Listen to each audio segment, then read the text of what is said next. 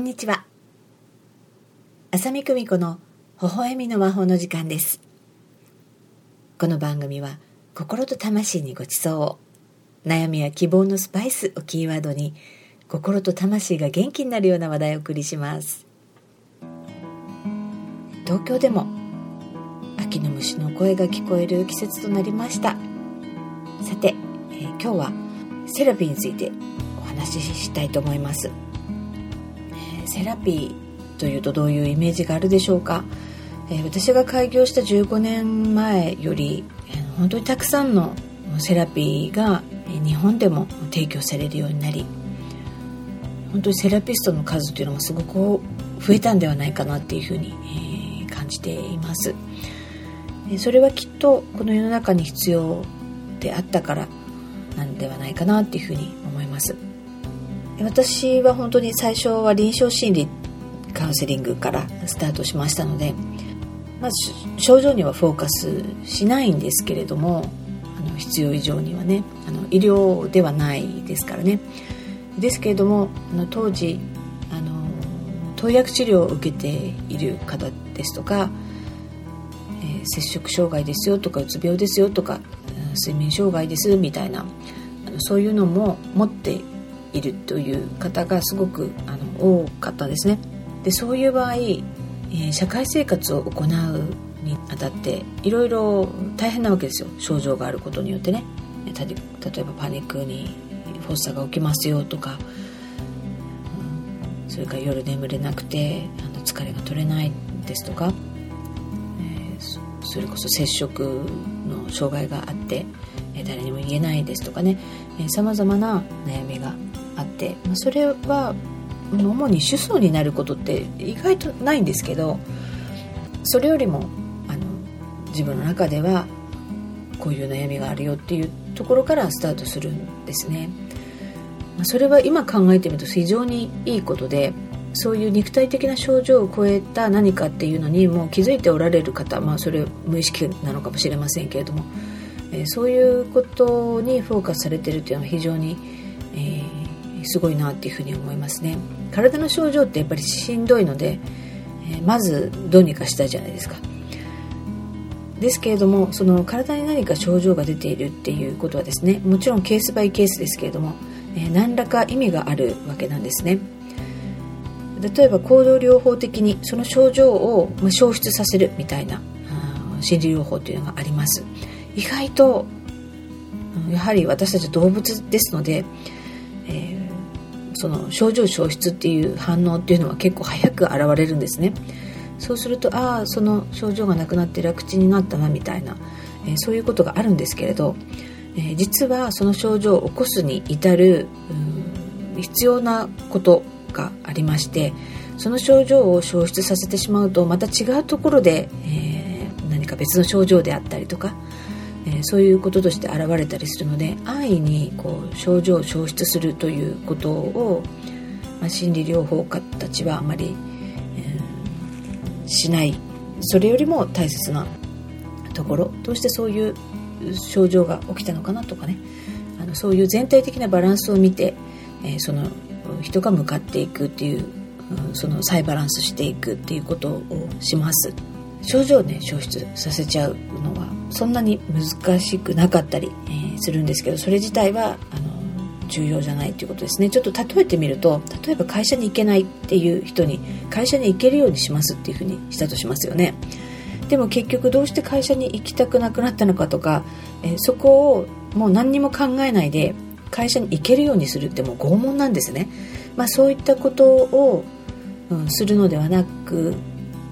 根本的なところにフォーカスするっていうようなことをすることによって自分が必要な気づきを得たり、えー、自分が、えー、何をニーズとしているのかとかどんな希望を持っているのかとかどこに成長ポイントがあるのかっていうことを発見することによって結果として症状にフォーカスしなくてもその症状って消失するんですね。知らないうちに。それが最も自然かなっていうふうに思うところがんです。病気になったり怪我をしたりそれからいろんな症状をこう慢性的に持っていたりとかってするのは辛くてそれをもちろん軽減していきつつとにかくあのあまりに症状がひどすぎるとあの根本的なとか言ってる場合ではないのでそういう意味である程度その症状を軽減させるっていうあのプロセスが必要な方もいらっしゃるんですけどね。でも結局、その人がどうしてそういう症状を持つに至ったのかっていうところを大切にしていきたいなっていうふうにそれはもう今でも思っていますね。先日ある方のカウンセリングをした時にあの自分はこういうふうになりたいっていうようなリクエストを明確に言ってくださったんですけどあのそれをするときっと、うん、生活はしやすくなるけれど本当に求めてるニーズが自分に与えられない状況を作ってしまうことになるのでそれは私は賛成しませんっていうようなことをお伝えしたんですね。それってねえっていう 方もいらっしゃるかもしれませんけれどあの例えばね立派になっていくっていうことって何か自分自身も手応えがありますし外側からの何か評価もついてきたりして気持ちいいんですけどでも心の中はちょっと寂しかったりするんですよね。なんかあそこなんだみたいなね。私はずっとそういうふうにしていなきゃいけないんだとか。私の価値はそこなんだっていう感じで自分の価値の固定化ってすごく狭く自分の価値を、感じてしまう。それってすごく自分を小さくあの評価してしまうということだったりするんで、えー、そうではない。外側からのこう評価の指標がないものなのに、えー、そこを自分でそのプライスレスな自分の価値っていうのを認められたり、え、していくと自分の人生の、えー、幸福感ですとか満足感とか、まあ、それによって不思議なことにさまざまないわゆる気持ちいいことっていうのがこう増えていくんですね。え、例えばそれが自分の何か価値観の変化であったりとか、えそれによって生活のレベルが上がったりですとか満足感が上がったりですとか、まあ、経済的な豊かさが来たりだとか何か思わぬところに、え、反応が現れます。本当にその価値観ってすごく大きくてあの非常に流動的なものでもあるんですね。時代によってめちゃめちゃ変わりますし価値観なんて。ですから自分の価値観っていうのもその時その時でしっかりアップデートしていったらいいんじゃないかなっていうふうに思いますね。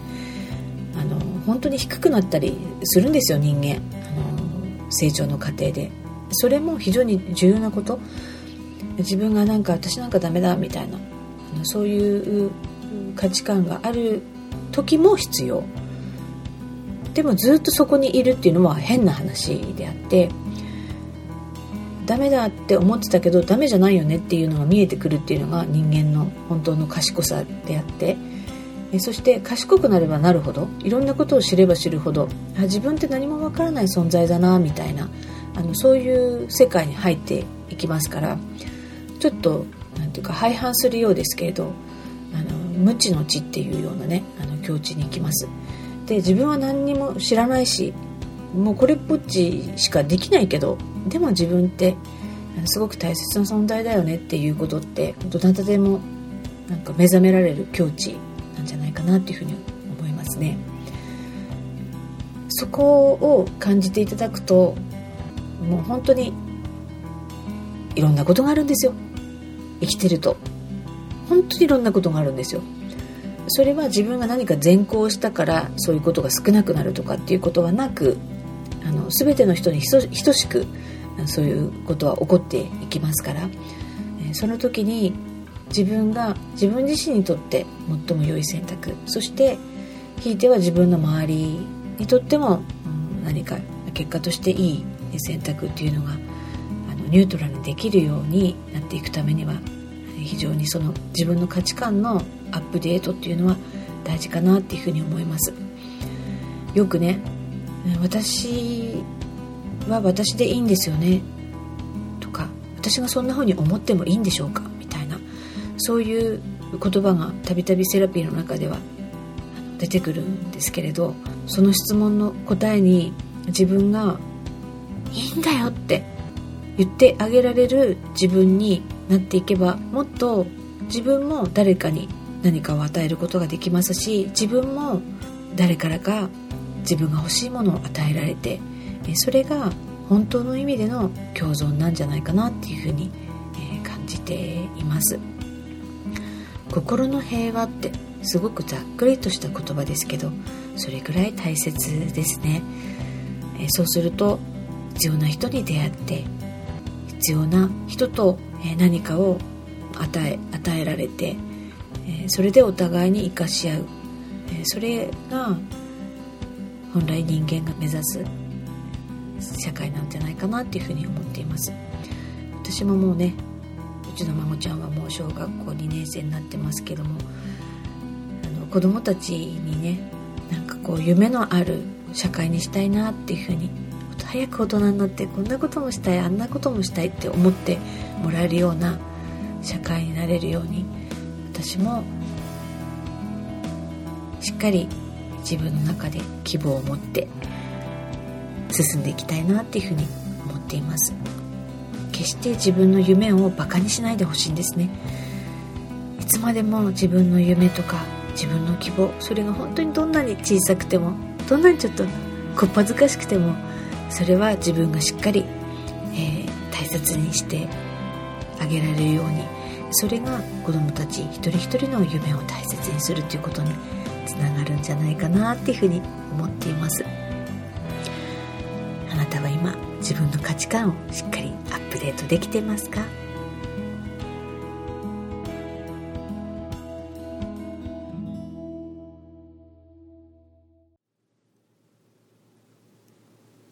それでは今回は久しぶりにメッセージをお伝えします。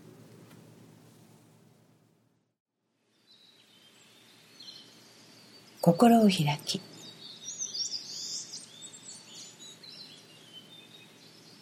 あなたの生きる力とあなたのビジョンを一つにするとき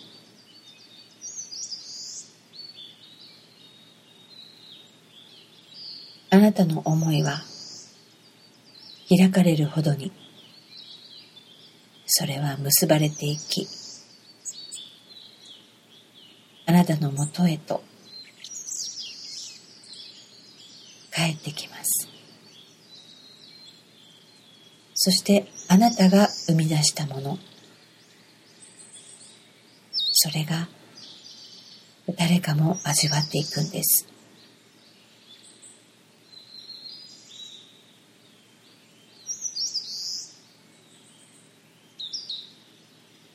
そしてそれは自分自身とつながったそれが誰かとつながりそれがまるで一つの作品のように想像されていく。そしてそのエネルギーそのものが光りその波動を上げていきます。私たちは今肉体的に精神的に波動がどんどん上がっています。体が変わっていく意識が変わっていくそういうポイントに来ています。しっかりと自分とつながってそしてこの地球とつながって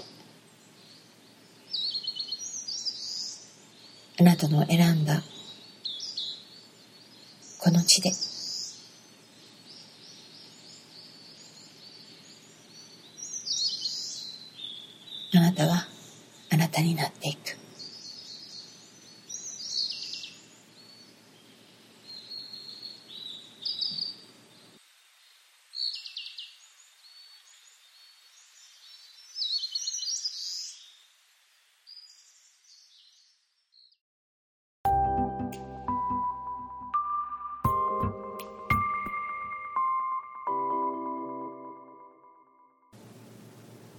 はい、ありがとうございました。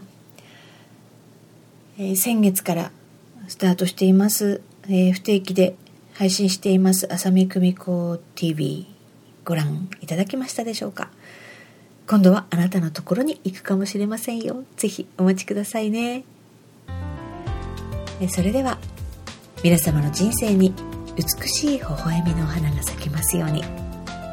浅見久美子でした。